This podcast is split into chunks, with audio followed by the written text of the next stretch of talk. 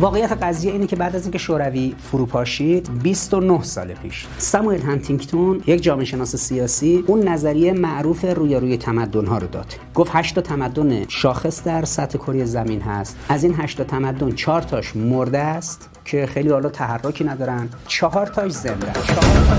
چهار تا که زنده است. یه دونشون حاکمه تمدن غرب که مدرنیته رو حاکم کرده بر کره زمین. سه تا از این تمدن ها حاکم نیستن اما زندن و فعالن. تمدن روسی با پایه ارتودکسی در مسیحیت تمدن چینی با پایه کنفسیویستی و تمدن اسلامی با محوریت ایران. این سه تا تمدن سه تا تمدن متفاوتن با هم هم همگرایی ندارن چون قرابت ایدولوژیک ندارن. اما این سه تا برای تمدن غرب خطرناکن. بقیه حرف غربی ها رو میشنون. تنها جاهایی که روبروی غرب نیستن غرب به چالش می‌کشن و با غرب استکاک خواهند داشت این سه حوزه تمدنی روسی چینی و ایران.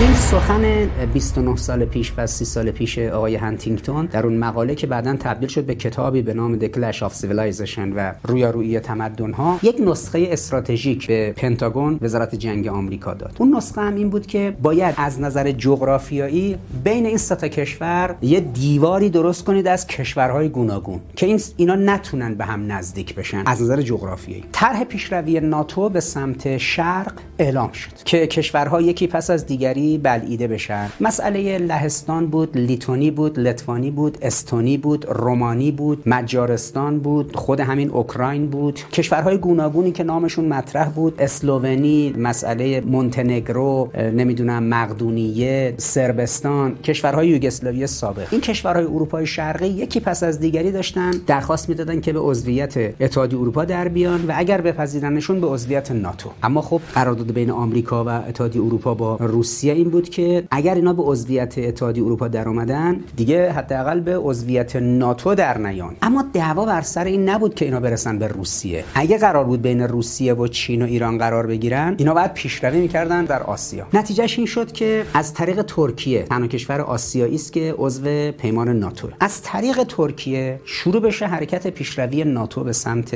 شرق. سه کشور قفقاز یعنی آذربایجان ارمنستان و گرجستان این ستا به ناتو بپیوندن. پس سه تا کشور آذربایجان ارمنستان و گرجستان این ستا باید به ناتو میپیوستن. دریای از دریای سیاه تا دریای خزر این منطقه میافتاد دست ناتو بین ایران و روسیه. از خزر عبور می‌کرد ناتو می‌رفت تو آسیای میانه. پنج تا کشور آسیای میانه. قزاقستان قرقیزستان ازبکستان ترکمنستان و تاجیکستان.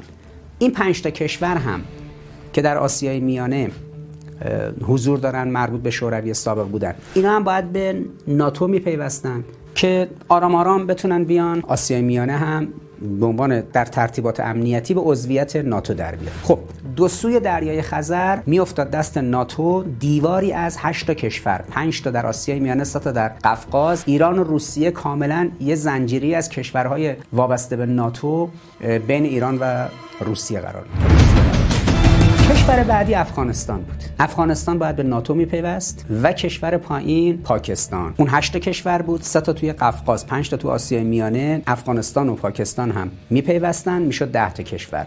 ناتو از طریق سرزمین وارد دریای عمان و دریای مکران و به خصوص اقیانوس هند می‌شد. خب شما الان نقشه رو ببینید. اگر این 10 تا کشور به عضویت ناتو در می اومدن ایران با زنجیره و دیواره از یک کشورهای شمال و شرقش که عضو ناتو هستن محاصره می‌شد. بین ایران و روسیه فاصله چین هم در منطقه شرقی اون هم بین چین و روسیه یک فاصله ایجاد می‌شد. این طرحی بود که مبتنی بر نظریه جنگ تمدن های ساموئل هانتینگتون. باید سه تا تمدن روسی چینی و ایران اسلامی از هم جدا نگه داشته بشن اینا هماهنگی جغرافیایی نداشته باشن که برای تمدن غرب خطرناک باشن. 29 سال برای این نظریه اینا تلاش کردن و این نظریه تونست کمک کنه به غرب. 9 سال بعد از نظریه ساموئل هانتینگتون در 1180 با واقع 11 سپتامبر آمریکایی‌ها یه بهانه پیدا کردن. آمریکایی‌ها یه بهانه پیدا کردن. آمدن رفتن در افغانستان مستقر شدن لولای ستا تمدن چینی ایرانی و روسی.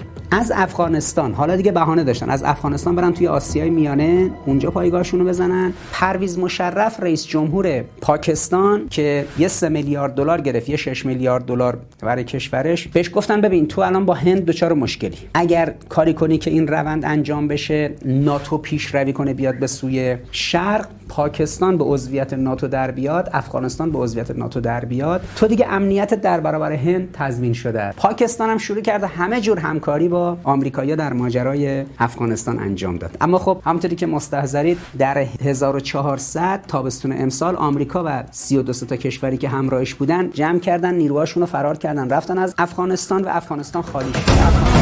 یعنی استراتژی پیشروی ناتو به سمت شرق در آسیا شکست خورد. یکی از کارایی های مدیریت استراتژیک ایران در 25 سال گذشته این بود. ایران یه ترتیبات امنیتی رو در نظر گرفت که نظر استراتژی آمریکا محقق بشه. لذا یکی از ابعاد در واقع موفقیت جمهوری اسلامی در این حرکت این بود که جلوی پیشروی ناتو به سمت شرق تا رسیدنش به قلب آسیا رو گرفت و ناتو یک قدم نتوانست از ترکیه این سوتر بیاد. که حالا این اقداماتی که ایران داشت و این سازوکارهایی که بسیار حرفه‌ای اعمال کرد که در قفقاز و در آسیای میانه و در شرق ایران در افغانستان و پاکستان ناتو نتواند این کشورها رو به عضویت در بیاورد و ایران رو محاصره کنه خود این نکاتی است که شاید دهه ها طول بکشه تا بعدا ابعادش منتشر بشه و اعلام بشه. اما یکی از ابعاد کارآمد سیاست استراتژیک ایران این بود که به این استراتژی حمله کرد. خب این خاصیت این حرکت غرب تضعیف شد و بیخاصیتی خودش رو نشون داد. امسال نیروهاشون رو جمع کردن از افغانستان. رفتن. رفتن.